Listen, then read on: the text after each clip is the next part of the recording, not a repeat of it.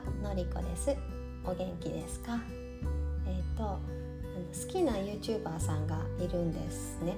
えーと、アメリカの方なんですがきっとバックグラウンドは、えーと、中国にあるのかなって思うんですが、えー、その方の、えー、YouTuber YouTube のチャンネルを知ってから、えー、たまに見てるんですが、え今朝あのあるエピソードを見てその彼女のでなんかすごく気持ちがインスパイアされたから そのままその気持ちのまま、えー、今日はこのポッドキャストでお話できたらなと思います。とほんまはあの違うことをテーマにしてお話ししようと思ってたんですが、えーと、気持ちがインスパイアされてちょっとシフト違う方向にシフトしたので、えーと、テーマも変えました。うんと人見知りの私が友達海外でどうやって友達を作ったのかっていうことをお話しできたらなと思います。私はもともとめっちゃ人見知りで、えーと、今も、うん、その気質は残ってます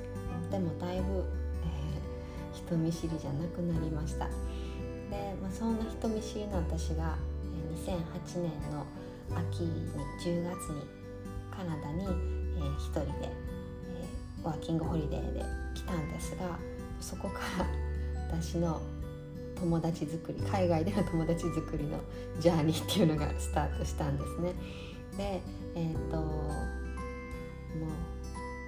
うどれだけ人見知りやったかっていうと最初その2008年にカナダのビクトリアに来た時にすぐに語学学校に入学したんです。で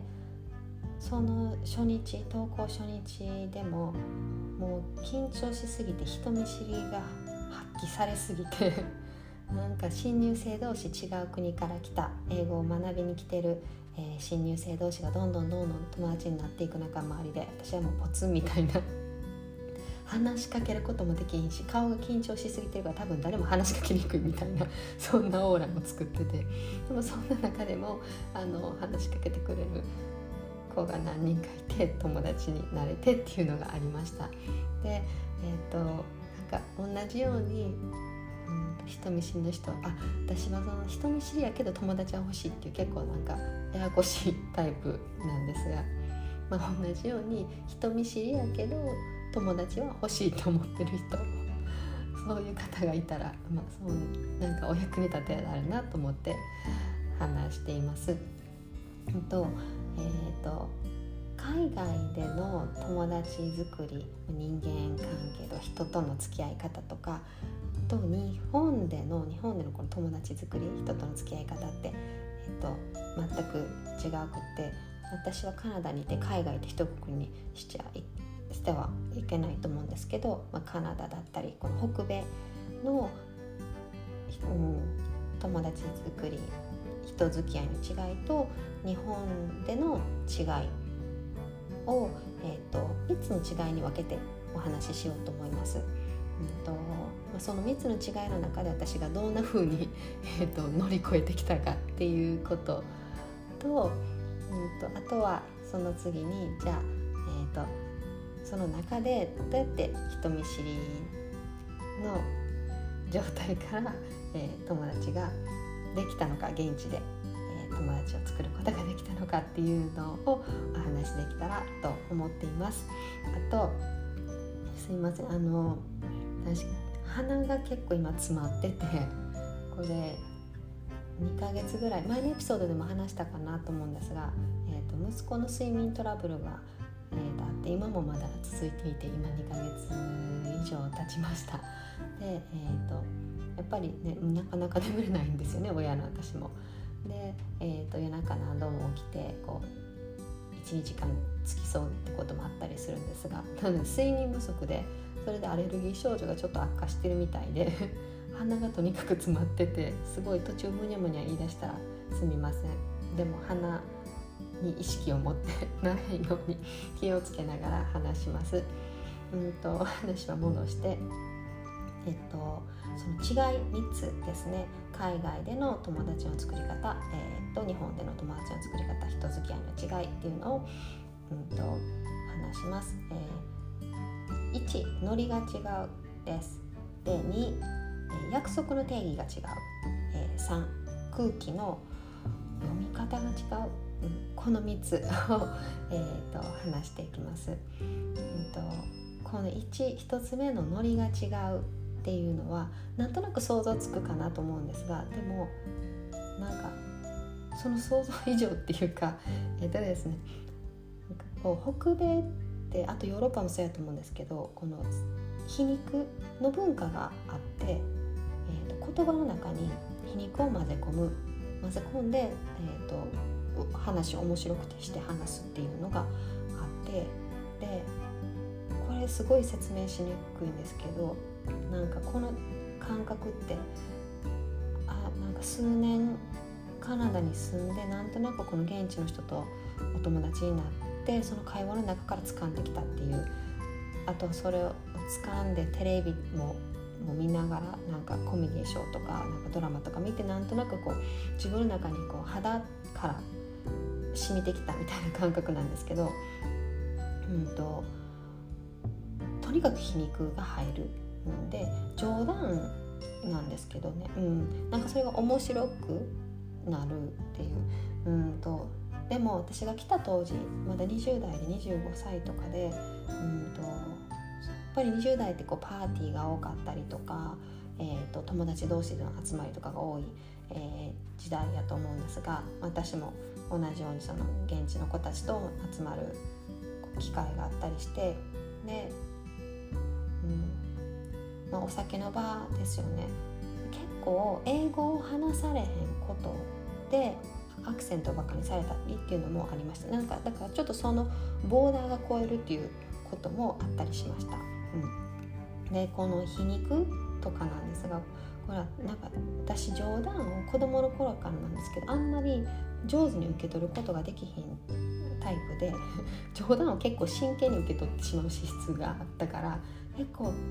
最初は苦労しましたこの皮肉の文化っていうのは。うんで、まあ、だんだん慣れてきて、えー、と強くなってっていうのもあるんですが、えー、慣れてきましたで、まあ、どれだけ慣れてきたかどれだけ強くなったかっていうと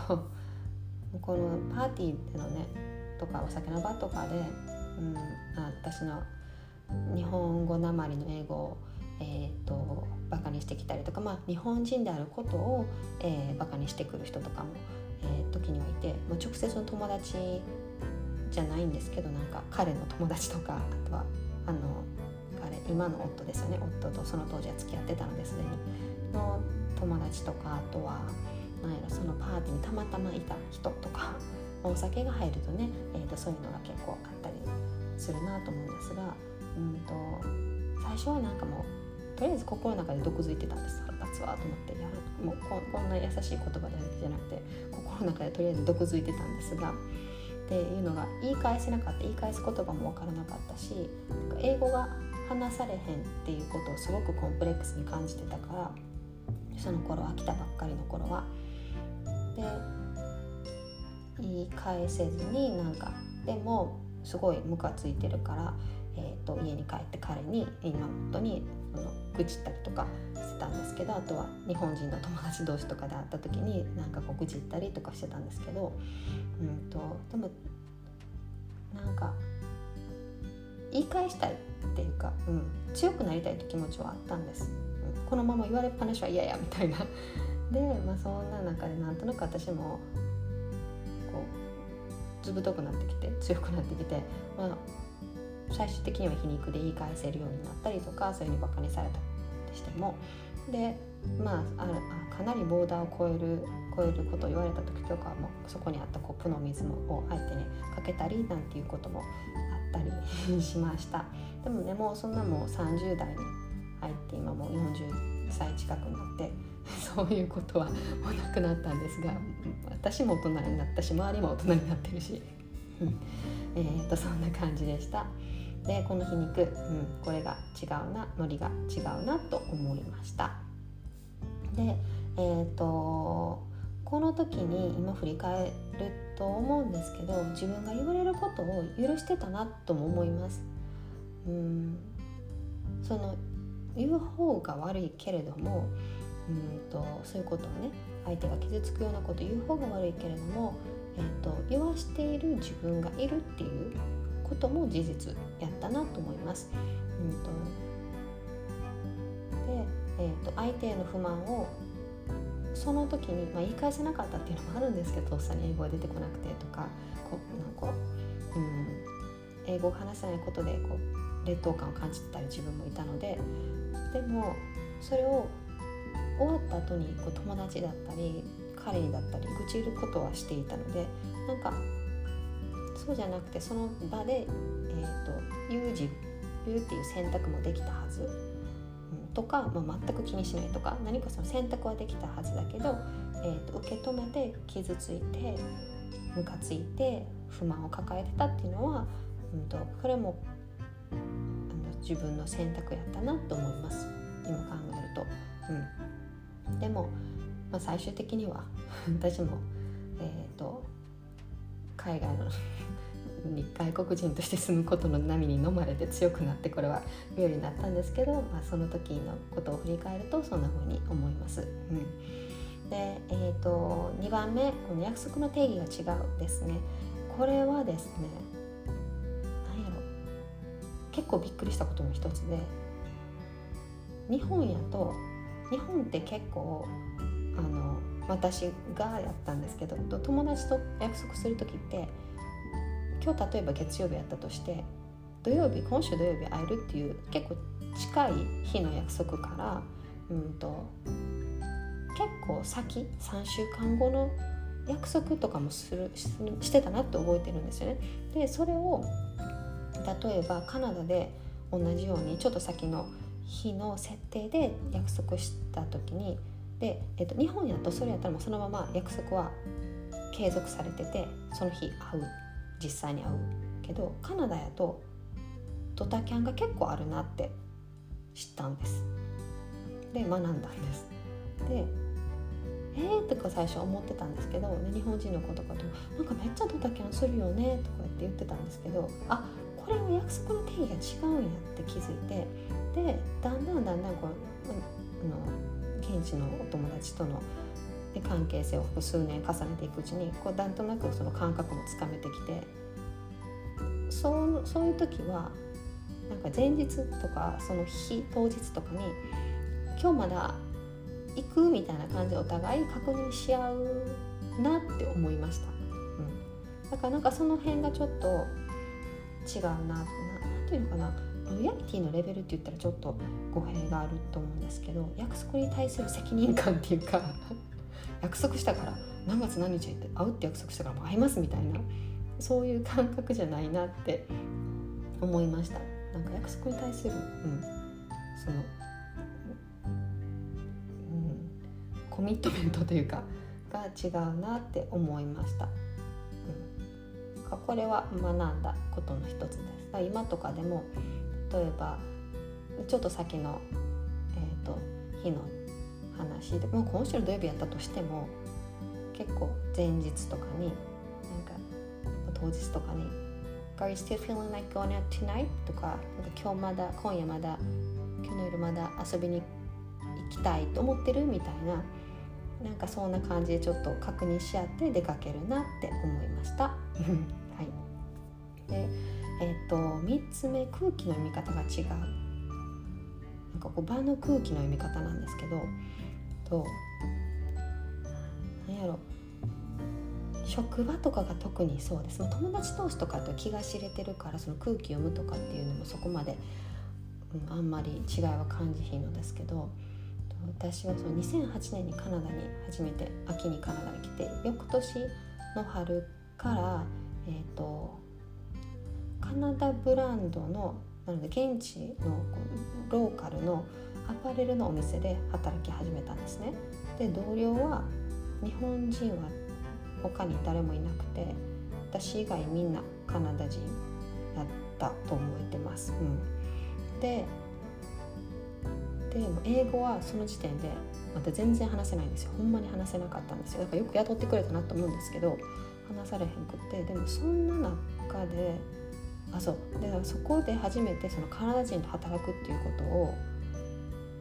あの日々体験してなんかすごい機嫌が悪いとそのまま機嫌を外に悪さを外に出すのとかすごい衝撃やったの覚えてます。でそれがまあ最初のその空気を読まずに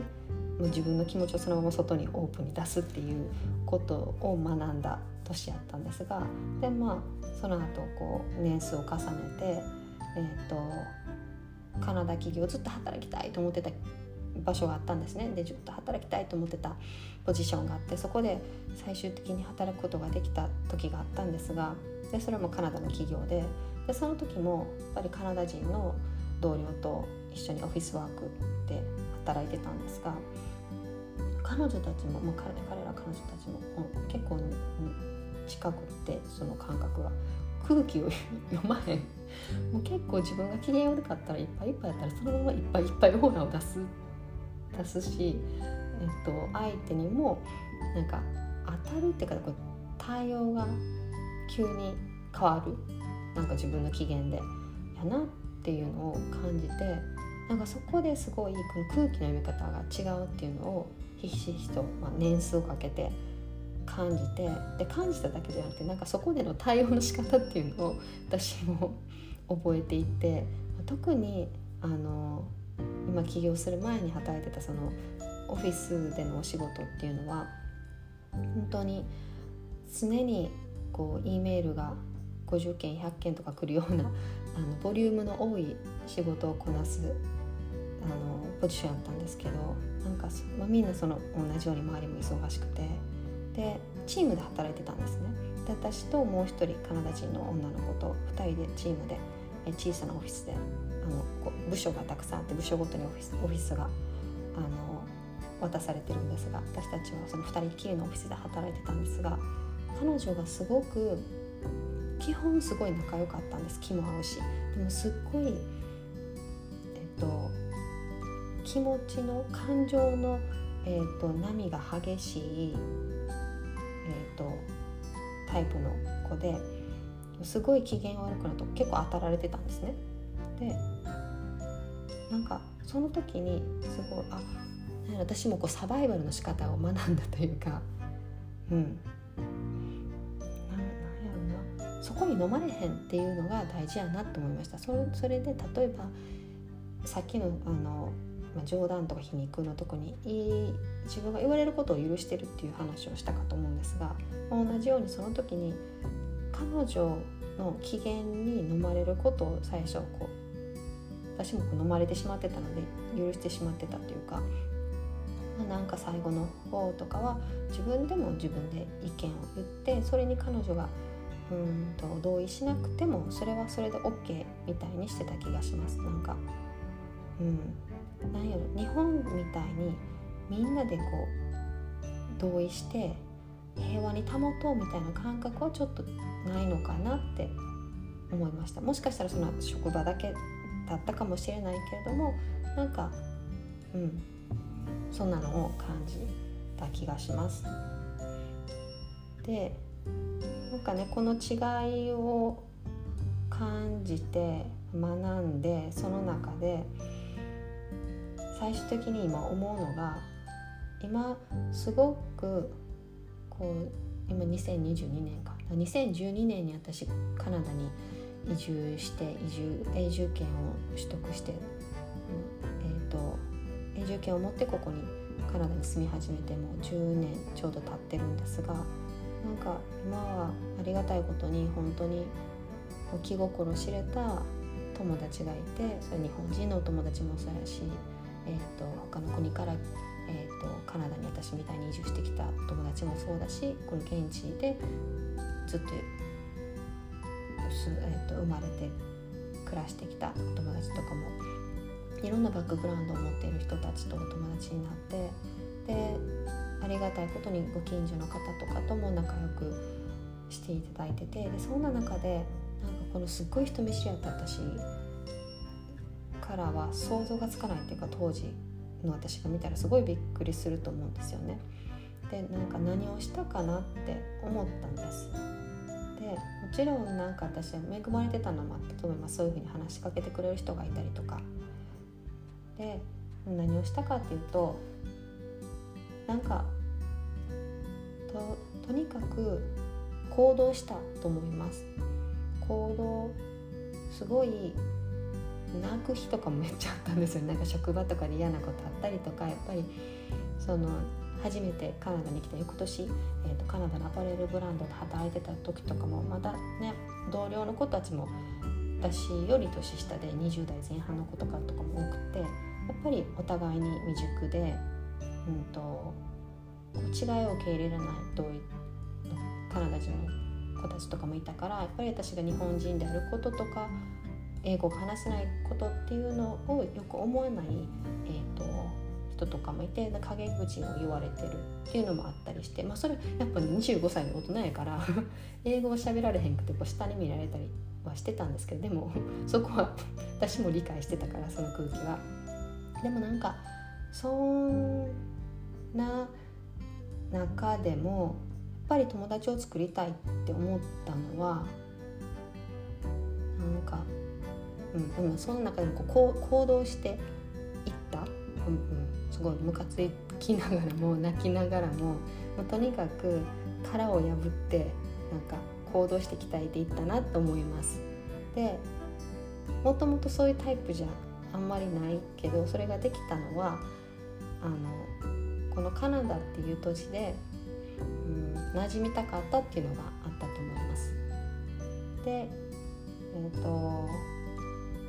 あと今こうやって友達がね現地の友達ができてきて思うのが相手は私がほとんどの人は私が日本人であることとか今私の友達になってくれてる人とかですよとかうんと私が英語がネイティブスピーカーみたいに、えーと、流暢に話せないこととかを気にしていない気にしているのは私だけないなって気づいたんです。でだからそれをこの、うん、もっと前になんかそれを自分で理解していたらなんかあの時はすごく仲良くしようと話しかけてくれたあのカナダ人のお友達ともっと仲良くなれたなって 今日話すことを考えながら思い出してたんですけど、うん、なんか私はそのある彼女がすごくあのまだ来て2年目の時に1年目かの時に仲良くしようとあの話しかけてくれてさいろいろ遊ぶこととかに誘ってくれてた子がいたんですけどなんか自分が英語を話せないのに申し訳ないみたいななんか思っちゃってすごいせっかく仲良くなろうとしてくれたのに仲良くなれなかったことがあったんですね。だから今それをふと思い出してああ何々さん元気にしてるかなとか思ってました。うんとそうです。なので、うん、とにかく行動とまあ、勇気を持って行動したのとえっ、ー、とかな？そんな感じです。で多分その中でうんと頭の中に、まあ、それできたことの一つにさっきその、うん、現地のカナカナダっていう土地に馴染みたかったっていうのもあるってお話したと思うんですがもう一つ私今の夫に結構カナダに来てすぐに出会っていてで彼もフランス出身でカナダ以外の国から来ているんですよね。でまあ、彼の場合はフランスあのカナダに来る前にすでに大学院までイギリス出てそしかもそこで働いてたから英語があの、まあ、喋れてたんですその時点で私も会った時にはすでに。だからっていうのもあると思うんですけどでも彼はすごい友達がいたんですよねその時に。でなんかよくよく聞いてみると彼も、まあ、私の夫ももともとはすごい人見知り。でもそのイギリス時代にその大学時代にやっぱりフランス人としてイギリスにいる。同じヨーロッパであっても違う国ですよね。でいて自分が殻を破って自分から話しかけないと誰も話しかけてくれへんっていうのを知ったらしくて。でそこでもともと得意だったサッカーチームに入って友達をどんどん作っていって現地の友達を作っていったっていうのを聞いてなんかそれが多分無意識になんか頭の中に残っててすごいそれが後押しになる一つやったとも思います。うん、で本当にそれでさっき行動っていうことにもつながるんですけど、うん、自分が新しい土地に行って外国じゃなくてもそうやと思うんです、まあ、特に外国とかって全然違う文化ですよね。でも例えば新しいコミュニティとか同じ日本の中でも違う土地とか、うんと、ママ友とかなんか、ね、その中で違う人とか新しい人で、まあ、自分から行動しないとなかなか向こうは話しかけにくかったりするなっていうのを、うん、今思います。うん、ちょっとまとまりがない感じで話してしまいましたが、えーと、同じように人見知りやけど友達が欲しいって思ってる方がいたらお役に立てたらいいなって思います。うん。はい。ではでは以上です。ありがとうございました。最後まで聞いてくれて、え良い一日を。バイバイ